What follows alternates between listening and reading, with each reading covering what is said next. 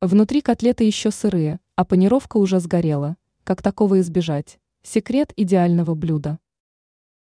При приготовлении пожарских котлет возникает проблема. Сухари подгорают, а курятина внутри не успевает пропечься. Куриная котлета – важный атрибут домашнего меню. Если речь идет о пожарской котлете, то в доме, где ее готовят, люди ценят традиции и не ленятся превращать еду и будни в праздник. Приготовление пожарской котлеты является далеко не самым простым. Но блюдо точно поднимет настроение и подарит чувство праздника. Однако не всегда удается приготовить идеальные котлеты.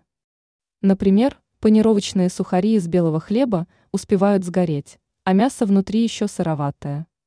Если так происходит, значит добавлено мало масла. Сухари быстро впитывают его. Оказавшись на сухой сковороде, начинают гореть. Приготовить идеальное блюдо можно с помощью духовки. Сначала пожарьте котлеты на сковороде, чтобы появилась золотистая корочка.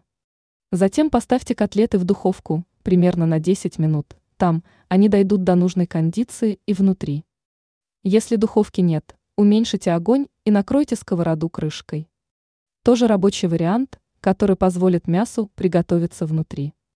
Ранее мы рассказывали о простом тюрке – который поможет исправить переваренные макароны.